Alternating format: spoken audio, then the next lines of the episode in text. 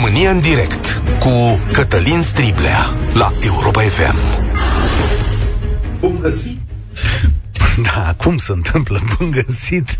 Bine ați venit la cea mai importantă dezbatere din România, o știre care a trecut neobservată ieri, dar care ne aduce iarăși la problema noastră fundamentală, educația. Ministrul Câmpeanu a venit la televizor, da, și ne-a anunțat, surpriză, că rezultatele la simulările de evaluare națională și bacalaureat sunt mai proaste decât în anii trecuți, adică și mai proaste decât le știam, da. Dar ce surpriză e aici, nu ne-am obișnuit și oricum ce contează, domnule, simulările astea? Sunt niște simulări, știm noi până la urmă că o să facem cu toții meditații și trece treaba aici, nu la simulări. Spune ministrul Câmpeanu că asta se datorează școlii online care a rupt cursul firesc al învățării și îi dau dreptate, dar parțial, nu? Pentru că școala online nu se mai face de ceva vreme. Adică să duce lumea la școală de bună bucată de timp și a avut timp să și recupereze, zic eu.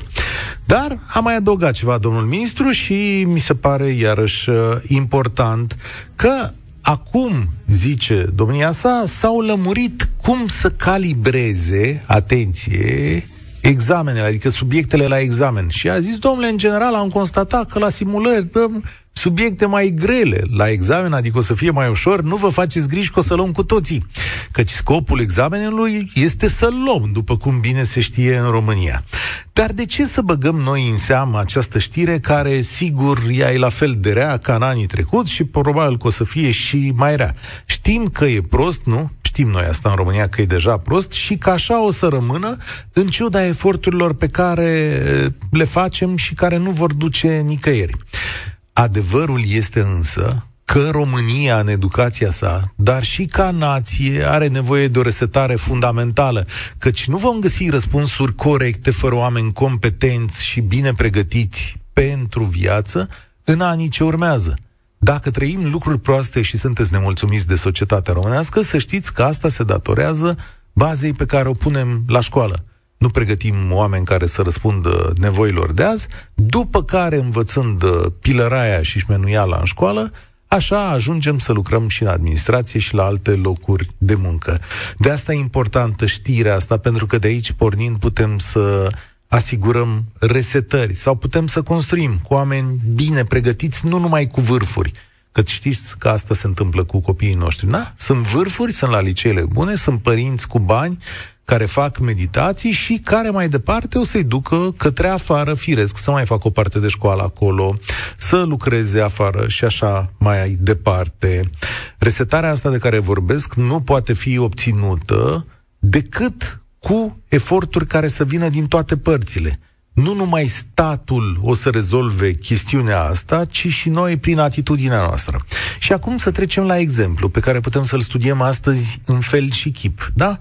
Zilele astea, ANAF, fiscul, cum ar fi, face o încercare și face câteva proiecte pilot în care încearcă să-i atragă pe profesori să plătească educațiile, uh, educațiile, meditațiile. Să vină și să spună, uite, domnule, eu am făcut atâta sumă, uite, completez, îmi declar veniturile, nu e foarte greu. Zice ANAF-ul că așa învățăm, nu-i, nu-i controlează. Atenție, nu s-a dus peste oameni. Asta e foarte bine și foarte interesant. Nu s-a dus cu amenzi să zică, băi, eu v-am prins, ci zice din potrivă.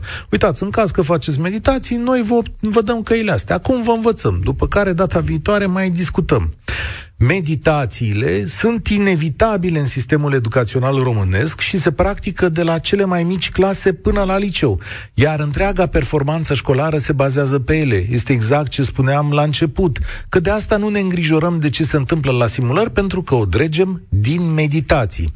Iar eu astăzi vreau să vă invit să vorbim despre aceste meditații, despre ce și cât reprezintă ele în societatea românească, despre cum le facem, despre cât de drept este să ne bazăm pe ele sau poate vrem altceva și despre cum o să le scoatem la lumină. Da, România nu e singura țară în care se fac meditații. Se fac meditații peste tot în lume.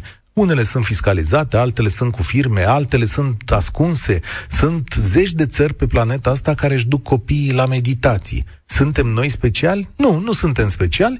Poate suntem ceva mai incorrecți față de stat, căruia trebuie să-i plătim niște dări, da? Și poate am pus prea multă performanță școlară pe aceste meditații pe care le fac vârfurile și ar trebui să dăm atenție mai multor copii de la clasă. Astăzi, oameni buni, vreau să vorbim despre acest lucru. Vreau să ne sunați, să ne spuneți din localitățile voastre cât mai este, adică de unde sunteți, cât mai este, cât costă și dacă se întâmplă să le și declare cineva. Numărul de telefon e următorul 0372069599. Îl repet, puteți să ne sunați de la Dorohoi, la Drobeta, la Constanța și la Cluj, chiar sunt curios cum mai merg cotațiile. 0372069599. Cât mai costă o ședință de meditații la tine în oraș? Poți reuși fără meditații în România?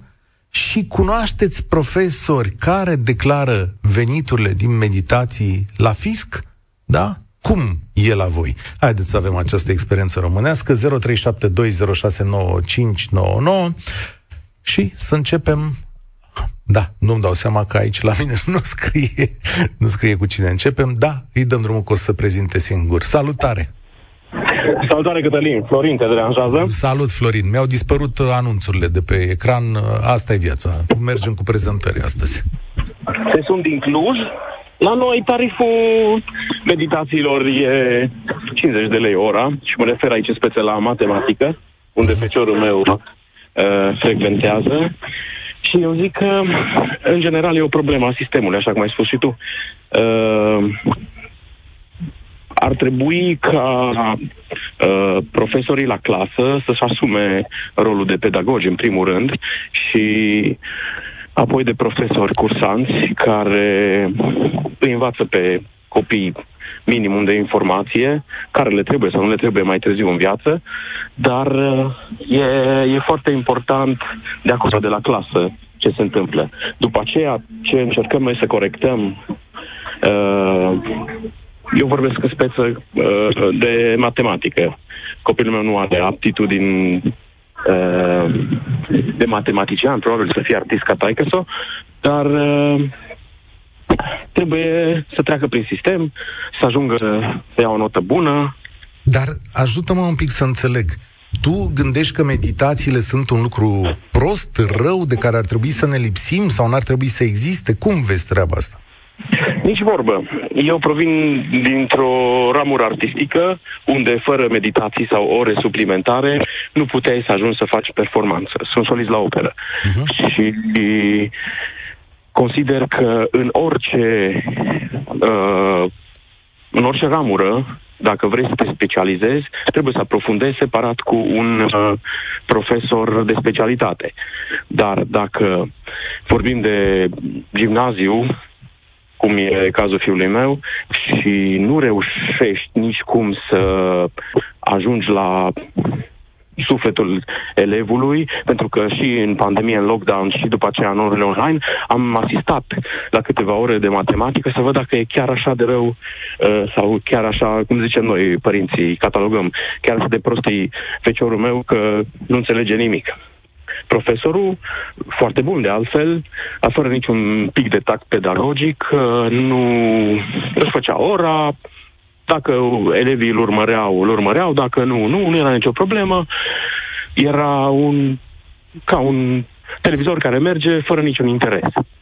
Pentru unii, matematica reprezintă un interes. Pentru alții, din păcate, nu. Și atunci, elevul degeaba este bun la română, engleză, să zicem, și la alte materii, pentru că dacă nu ajunge și la performanță la matematică să ia o notă bună, așa e făcut sistemul, încât prin media finală, prin uh, uh, evaluările pe care le are acum ministerul, uh, nu mai ajunge la un liceu la care Spune-mi... dorește. Și atunci exact. un... Știți care e baza învățământului românesc și ținta? Să intrăm la liceul la bun și cu asta am rezolvat lucrurile, pentru că nu recunoaștem că am privatizat în realitate învățământul. Spunem da. un ultim lucru, Florin. Spune un ultim lucru. Profesorul la care îl trimis la matematică, ai idee, plătește taxe și impozite pe meditații? Adică le declară? Sincer, am fost la o profesoară care s-a lăsat de școală uh, cu totul și lua doar meditații și din câte știu acelea, a, acea profesoară uh, era, adică meditațiile erau fiscalizate, uh-huh. dar nu s-a potrivit nici cum, rezultate n-au fost și am schimbat la un alt profesor mai aspru, să zicem așa, mai care se potrivește pe caracterul băiatului și, meu. Ai... Și uh, aici, sincer, nu știu. Dar uh, prima, în, prima, în primul păi caz nu, era... Că știi, era te ferești, că n-ai ce să spui acum, că ți-e rușine de omul ăla care ți instruiește copilul. Îți spun eu că dacă nu ți-a dat un document, uh, nu prea are cum să fiscalizeze, doar dacă e o formă din asta în care declară niște venituri și e forfetar după aia. Da, hai să verificăm, poate sunt alții. Mulțumesc, Florin. Da, ținta în România este să intri la liceul ăla bun, pentru asta faci meditații, bagi copilul în pătratul respectiv, adică îl pregătești să țintească drept acolo, indiferent de calitățile sale, și treaba merge bine pentru toată lumea. Dar poate așa trebuie să fie. Poate nici măcar nu e rău. Poate așa e societatea noastră și poate fac și alții la fel. Vă dau un exemplu, Corea de Sud. Corea de Sud procedează la fel ca noi, doar că acolo e o industrie fiscalizată și în Corea de Sud, fără meditații, nu existi. De aia familiile cheltuiesc undeva la 1000 de dolari pe lună, fac cu câte un singur copil în general, și în el se investește întreaga educație. Noi avem un sistem asiatic, estic, din punctul ăsta de vedere. Dan, salutare, bine ai venit la România în direct. Dan? Dar nu e, dar mergem la Alina atunci. Salutare, Alina! Bună ziua! Bună ziua! Uh, nu știu de unde să încep. Aș vrea să urlu tare, metaforic, mm. să, să se audă departe, dar suntem puțini care vrem să auzim. Yeah, e greu, e foarte greu. Uh, având trei copii, sunt la unul la liceu, unul gimnazial și urmează un altul. Și doar cu meditații reușim. Fiind și într-un oraș mic, uh, destul de greu să ne ridicăm. De ia, ia, explicăm la nivel de bani, să înțeleg și eu. La nivel de? De bani, bani, bani. Ai spus că ai trei uh, copii, trebuie să-i dai pe toți. Cum, cum arată? Spune-mi da. și mie. Uh, nu neapărat la nivel de bani, îmi permit. Uh, nu, e o suferință enormă când vine copilul de la școală pentru a patra săptămână în ciclu gimnazial, clasa a șaptea, și nu s-a făcut din nou ora de română. Îl port la meditații pentru a nu fi o presiune enormă în clasa opta și îmi spune profesorul de meditații, pentru că niciodată nu mi-am dus copiii la meditații, la profesorul de la clasă. Nu am vrut să fac, nu i-am dus la meditații pentru Nici nu-i voie, din câte știu eu. Adică chiar da. e trecut ceva Bine, în regulamentul școlar, nu e voie. că se practică. Uh, nu, se am practică. întâlnit profesori și eu mi-am dus copilul la meditații și ce obțin în școlile în care am fost, lucrurile au fost destul de clare, nu cu profesorii de la clasă. Adică Asta și școala, câteva. și școala a insistat da. foarte tare ca să se meargă măcar în crucișat, dacă nu la alte școli. Dar nu se face. Nu se face, credeți-mă. Cel puțin la nivel de orașe mici. Și cum zice uh, profesorul care îl meditează, ok, facem, dar uh, spuneți-mi un pic, într-o oră, o oră jumate de meditații și nu se fac patru ore într-o săptămână de limba română, cum, uh, cum ar putea să cuprindă într-o oră de, medita- de meditații tot ce se pierde? Adică eu zic că nu, nu avem profesori care să se ocupe de copiii noștri. Eu, nu știu, eu îmi vine să plâng având trei copii. Am intrat la liceu după un an de pandemie, dar nu, nu pot să zic cu notă bună, mare, da, datorită meditațiilor, nu profesorilor de la clasă. Prea puțin. Și cât costă meditațiile acolo la voi? De unde ești? Păi să zicem, 80 de lei mate română, engleză 40-50. Ora sau ședință? Ok, acceptabil. Stați așa, 80 de lei ora Ședința sau? la matematică. Ședința, ședința de două ore. O oră jumate. O oră jumate, 80 de lei. Asta nu-i puțin la trei copii. Ai ceva de trecut. Da, păi tragem, muncim de dimineață până seara. Și asta e săptămânal, Alina, nu? Adică îți trimis copilul Absolut. săptămânal la educație, la meditație. Absolut. Vedeți că eu confund, e a doua oară când zic astăzi uh, educație în loc de meditație? Nu cumva mi-a luat... Uh, mi-a da. luat... Uh, s-au cuplat termenii ăștia doi și de fapt parte din educația da, noastră la meditații? A, dar tu Iar vezi că e eu... greșit? Adică tu, tu zici că e greșit că avem meditații? Uh, am un copil de clasa nouă, extraordinar de inteligent, dar niciunul dintre profesori până în ciclu gimnazial nu a avut răbdare cu el. Avea, e un lider. Mereu i s-au tăiat aripile, tu să taci, tu nu, uh, tu n-ai voie la Olimpiadă, tu nu te duci acolo. Deci i s-au tăiat aripile, înțelegeți? Pentru că au vrut să zică mai mult, să afle mai mult. Uh, acum știe cât de cât să stea la locul lui, dar nu... Și asta datorită învățământului. Da. Înțelegeți? Nu, nu s-a lucrat cu el mai mult. Nu, pentru că școala da. românească, românească da. nu face asta. Mulțumesc tare mult, Alina. Mă întreabă cineva, Dat fiind gravitatea subiectului, de ce râdeam la începutul emisiunii, care e comicul de situație? Comicul de situație e că mai greșim și noi și uh, nu mai nimerim microfoanele pe care le deschidem de asta. Râdeam că am început să vorbesc în gol. Se mai întâmplă să greșim la muncă, important e să trecem mai departe. Hai, sorry, nu fi supărat, că te-am văzut supărat. uh, Didi, salutare! Astăzi Bun. te întrebăm despre meditații. De unde ne suni? Bună ziua, din București vă sun. Uh, vă spun că nu sunt de acord cu meditațiile, fiind mama doi copii care uh, nu au avut parte de meditații, nu că nu s-a, n-aș fi, să zicem, să a, fi avut posibilitatea, dar pentru că le-am uh, spus că e mai bine să meargă pe propriile puteri. Au învățat și au uh, mers la licee foarte bune, pentru că, zic eu, au dat și peste niște profesori care și-au dat silința să, la oră, să facă oră, nu să facă, știu eu, cu totul și cu totul altceva. Mm-hmm. De când a început pandemia, uh, s-a schimbat situația. Deci, băiatul meu are 17 ani, este clasa 11 În, în clasa 9, ziceam, este la un liceu foarte bun în București, dar uh, orele de română, de exemplu, s-au schimbat atât de mult încât uh, li se spune că Păi ce, nu scrie și în carte? Păi nu ne-ați dat lucru, nu știu, nu ne-ați predat lucru, nu știu ce tem, lecție. Dar e același păi profesor, păi, adică... Este exact același profesor. Și ce s-a da? întâmplat cu profesorul? Păi, adică deodată, da. deodată dintr-un profesor minunat... Exact, exact, asta ne întrebăm și noi, eram foarte mulțumită de liceu. Eu i-aș spune domnului ministru întâi și întâi uh, să evalueze profesorii, să le aducă în suflet acel... Uh, nu știu cum să-i spun, să le aduc aminte pentru ce sunt acolo. Pentru că sunt acolo pentru a pregăti oameni pentru ziua de mâine. Adică să-și facă treaba așa cum trebuie. Nu să ajungem la meditații, că poate nu toți putem.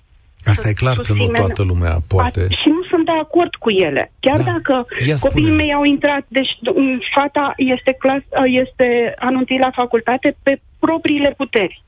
Felicitări. Și este la o facultate de stat, da, la medicină. La medicină? Copilul tău a intrat fără zile, meditații?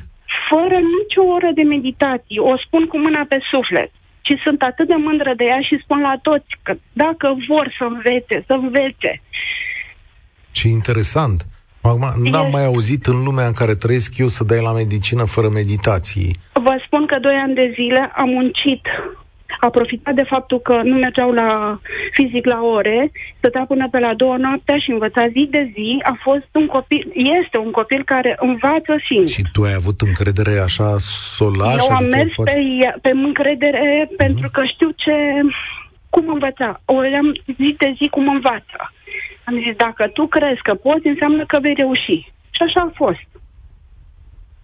Da. Mulțumesc, uh, mulțumesc tare mult de, uh, de telefon, sigur că sunt și astfel de cazuri. Uh, ce să zic, da, admirabil mi se pare din punctul ăsta de, de vedere. dacă sunt oameni care pot să reușească, e foarte bine. Uh, dar nu cred că la toți se întâmplă așa. Monica, bine ai venit la România în direct. Uh, bună ziua, Cătălin. Da, deja mă simt eclipsată după doamna. Eu am doi băieți, nu sunt ca fata dânsei, învețe singur fără meditații, de când mă știu am plătit meditații. Uh, amândoi au absolvit un liceu de top, unul dintre ei a luat 10 curat la matematică. După numai 3 luni vreau să vă spun că a ajuns numai în 3, fapt pentru care m-a chemat doamna profesoară la școală și mi s-a sugerat discret că trebuie să fac meditații în continuare. Astfel încât tot liceu am făcut meditații. De... Nu am văzut nicio de... chitanță, deci clar. Și deci la profesorul la de, de la clasă, asta a fost ideea? Poftiți? La profesorul de la clasă? Da, exact. Aha, ok. Asta e foarte urât. Uh, și este, ați plătit, practică, ați făcut chestiunea asta, asta ca suna ca o amenințare. Ați făcut chestiunea, adică i-ați dat banii? Da, sincer să fiu, m-am complăcut în situația respectivă. Dar nu, nu te judec, perfect. eu te întreb că vreau să aflu acum. Îmi închipui că ești într-o situație foarte grea. Că... Nu vreau să facem anchetă, nu facem, nu, nu, nu te întreb. Nu, nu, nu te mai are nicio rost, dar vreau să vă spun că cam așa se practică. Am întrebat și eu profesorul respectiv, domne, cum e posibil ca acest copil care a intrat cu 10 curat să ajungă direct în 3? N-am avut o explicație foarte plauzibilă, dar uh, copilul meu este prost pregătit și nu știu ce și clar nu am mai continuat discuția. Am înțeles mesajul și m-am uh, raliat la ce a dorit. Și cât ai, câți ani de zile ai făcut meditații în situația asta? Păi patru la unul, cu patru la celălalt, 8 ani. Și pe al doilea la alt?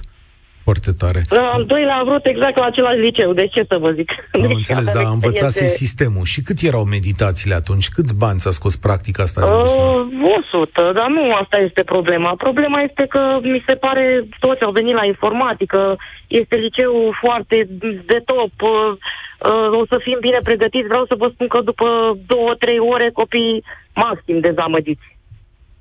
Nu învățau niciun fel de informatică sau o informatică profund depășită. La prima ședință cu părinții am ridicat problema, ni s-a spus asta e programa, vă dați seama, toți copiii dormeau.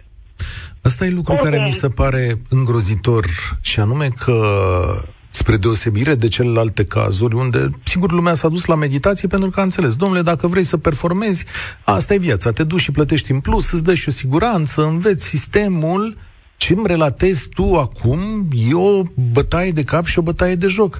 Adică ție ți s-a pus în vedere că, domnule, o să ai necazuri dacă nu vei. Ce ca o taxă de protecție. Nu, nu, nu, nu, n-a fost o amenințare, da? nu pot să nu? spun așa, dar uh, te ah. simți singur și Treiul, treiul nu n-a fost variante. Da.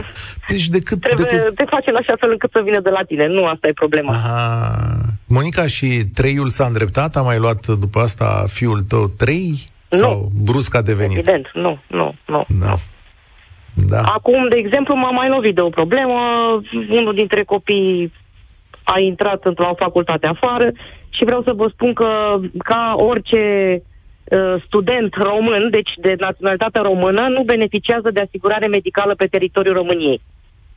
Numai studenții români care studiază în facultăți din România beneficiază de asigurare medicală. Eu n-am cerut asigurare medicală pe teritoriul țării unde învață Olanda, pur și simplu pe teritoriul României. Nu au dreptul, deci este o discriminare, altă discriminare.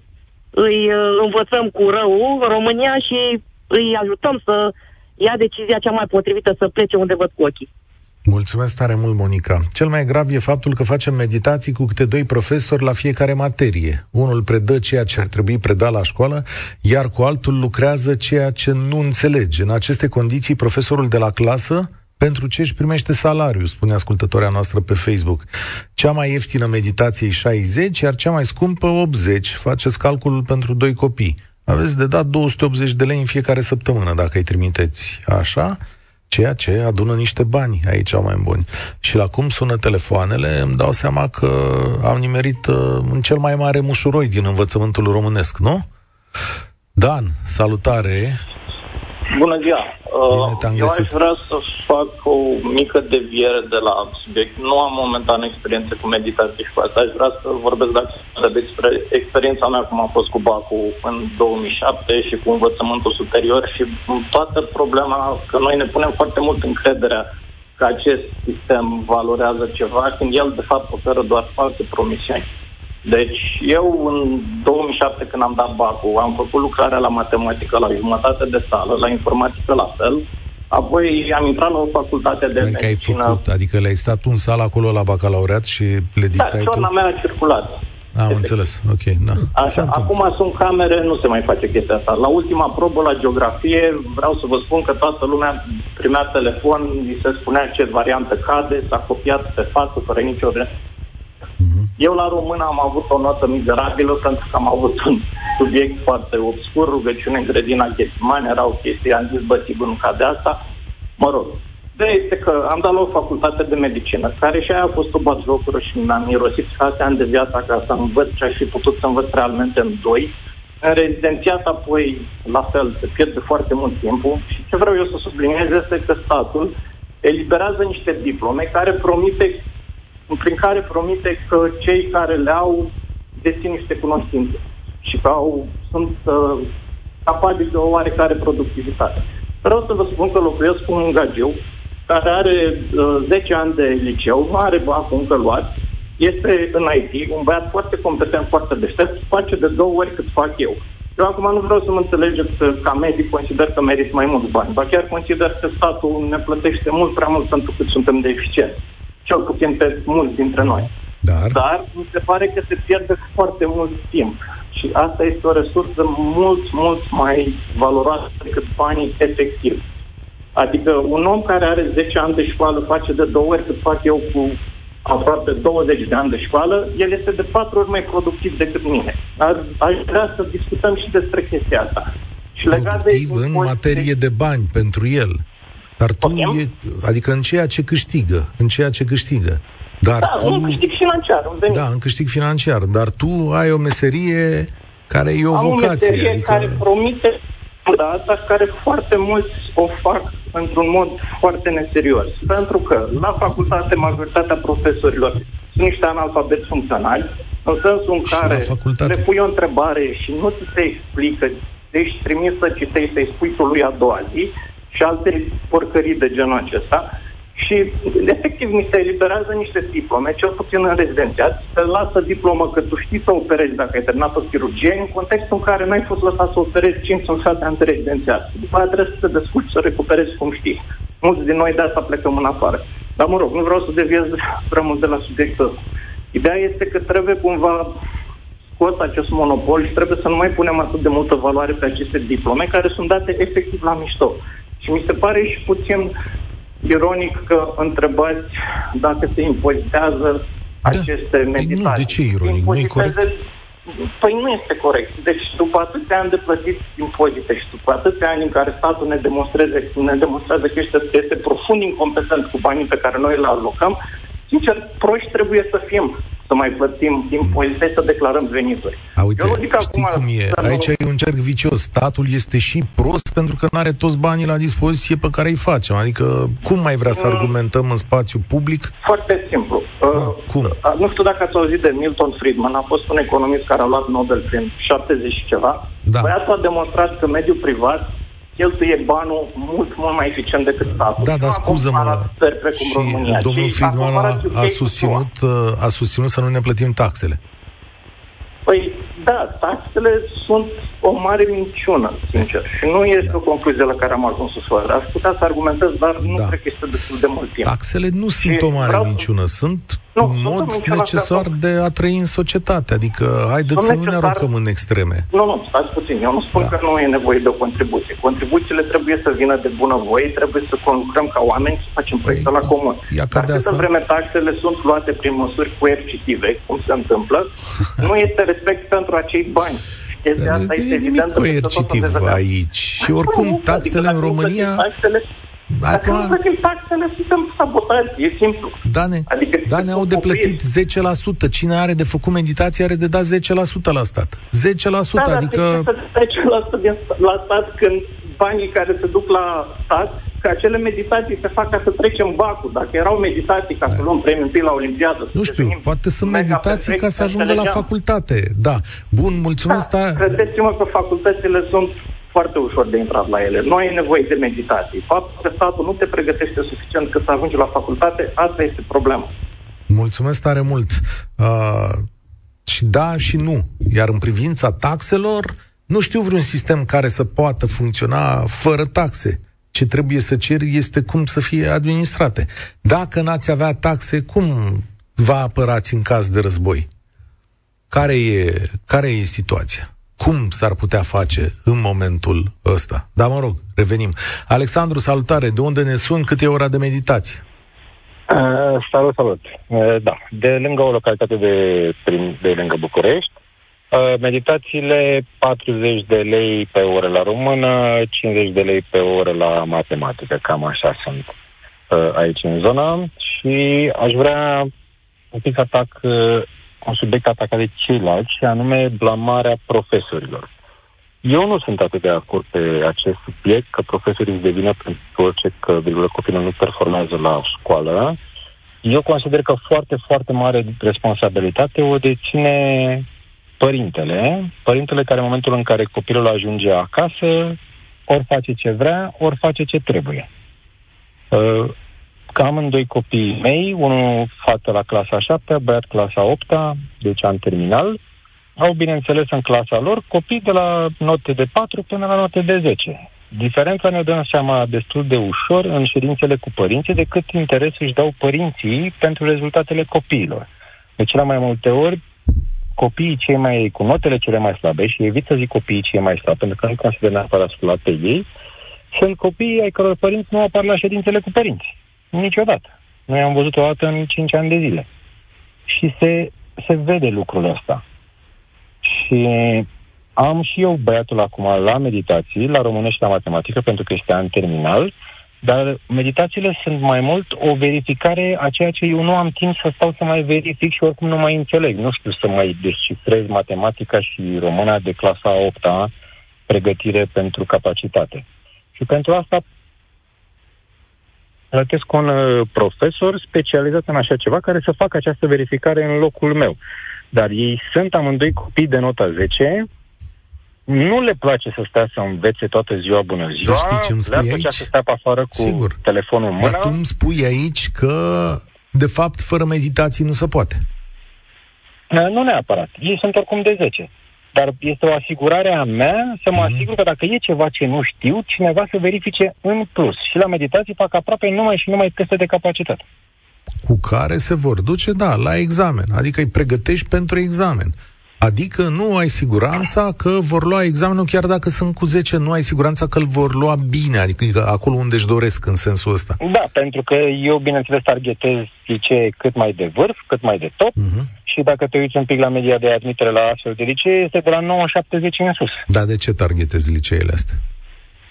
Copiii tăi, sigur, copiii tăi sigur vor intra la liceu, adică fiind de 10 vor intra fluierând. Ce e rău dacă intră la sub 9-70? Uh, îți spun ce este rău. Nivelul celorlalți. Pentru okay. că dacă eu îmi duc copilul undeva unde nivelul este de 7, uh-huh și copilul meu va fi de același nivel. Dar dacă îl duc unde el este cel mai prost dintre 30, ceilalți 29 îl vor trage și pe el în media lor. Și nu vreau să fie tras într-o medie în jos, vreau să fie tras într-o medie care e mai sus mhm. care să-l forțeze să-și ridice nivelul. Sunt de acord cu teoria ta, doar vreau să înțeleg mai bine și vreau să ilustrez că acest sistem este uh, ierarhizat de o manieră pe care statul român nu vrea să o recunoască. Și nici noi. Că dacă vă spun acum că am putea să împărțim școlile pe ierarhii și pe capacități și pe capabilități, cum s-ar spune, în altă parte, și am spune, acestea sunt liceele de top A, aici intră așa, se dă bacalaureat de tipul ăsta, aici se dă altfel de bacalaureat, cine mai tare poate să încerce și mai sus, poate am rezolvat o parte din probleme. Dar noi spunem așa? tot timpul că școala este egală. Or, orice părinte din România știe no, că școala nu este egală. E fals. Da, nu, nu este egală, dar și dacă ai face partea cealaltă, cum ai spus tu, să ierarhizăm școlile, nu ar funcționa dacă nu ai un plan și după acea școală. Adică te duci la școala A, care e de top, ce poți să ieși de aici sunt următoarele profesii. Te duci la școala B, asigurat ieși aceste profesii. Și în felul ăsta ar trebui ierarhizat. Exact. Ce vrei da. să te zici? Adică să aibă și o Ce finalitate, salon? nu doar să fie un, Exact. o chestie Exact. pe hârtie. Sigur că da. Da, și să-ți din dea cauza acces. Că nu avem așa ceva, ne avem decât să ne mulăm după ce avem acum. Și anume, te duci cât mai sus în continuu ca să ajungi într-un final, măcar într-un loc ok. Pe care Mulțumesc nu tare avem mult. de unde să știm acum, Da. pentru că este foarte neclar. Și aici, ca să mergi în sus, te folosești de meditație măcar ca verificare. Nu mai întreb dacă să plătesc taxele, că nu e cazul. Alina, salutare, bine ai venit la noi. Alina, Da, da. salut, fă-ți curaj, Bună ziua. ești la România în direct da, și mai da, ai da, două da, minute. Bună ziua. Da. Pe scurt, uh, din Brașov, vă spun, noi am avut uh, anul trecut uh, fetița la meditații, 75 de lei la limba română, 80 de lei la matematică. Uh, ce să vă zic, eu cred că este o industrie, efectiv, de fapt și este o industrie, dar, din păcate, creată de noi, părinții. Sigur, din dorința de a-i da copilului o șansă în plus, uh, suntem și dezamăgiți de sistem, dar noi am creat această industrie. Uh, ca să fiu direct la subiect, nu am primit niciun uh, bon, deci probabil că nu. Ai avea curaj să ceri? Uh, sincer, da, aș avea, dar Cum mai proceda? Nu. Ziceți, doamna profesoară, domnul profesor, îmi dați și mie bonul? Da, nu știu la ce m-ar ajuta pe mine. Dacă aș Dar nu cere e acel bon. nevoie să avem cu toții o contribuție Sigur. la da, societate? dar să știți că știu, există în Brașov uh, profesori puțini, e adevărat, care dau bon fiscal la fiecare ședință. Bravo. Deci cunosc, deci cunosc, chiar, chiar știu. Puțin, e adevărat, dar sunt. Deci, România se îndreaptă. Cât de cât, pe aici, pe acolo, se poate. Se va face Da. bine, cred da, eu. puțin, puțin, dar uh, na, poate că în timp, da. Dar uh, ce vreau să zic este că chiar dacă am plătit din ceilalți uh, ascultători, uh, am auzit că au plătit 40, 50, noi am plătit dublu. Uh, Nu pot spune că ne-a ajutat. Noi am prins și clasa 8 în pandemie, în plină pandemie. A fost destul de dificil și am la ședința cu părinții, când am fost în clasa 8 am constatat cu supoare că peste 3 sferturi la sută dintre copii făceau meditații din clasa a 5-a. Ios, mulțumesc tare mult. E poate cea mai bună concluzie. Știu că ar fi trebuit să prelungim această emisiune, dar o să ne întoarcem la ea. Gândiți-vă că despre ce am vorbit astăzi, sau meditațiile nu vor dispărea, din potrivă, ele vor rămâne aici ani de zile. Ce putem corecta este o mai bună încărcare și uh, educare la clasă, dar și această contribuție la stat mi s-ar părea teribil de normală. Adică am venit, am făcut meditație, o muncă în plus, e fiscalizată. E un lucru care ține tot de educație, să știți. Asta e România în direct. Eu sunt Cătălin Striblea, spor la treabă. România în direct cu Cătălin Striblea la Europa FM.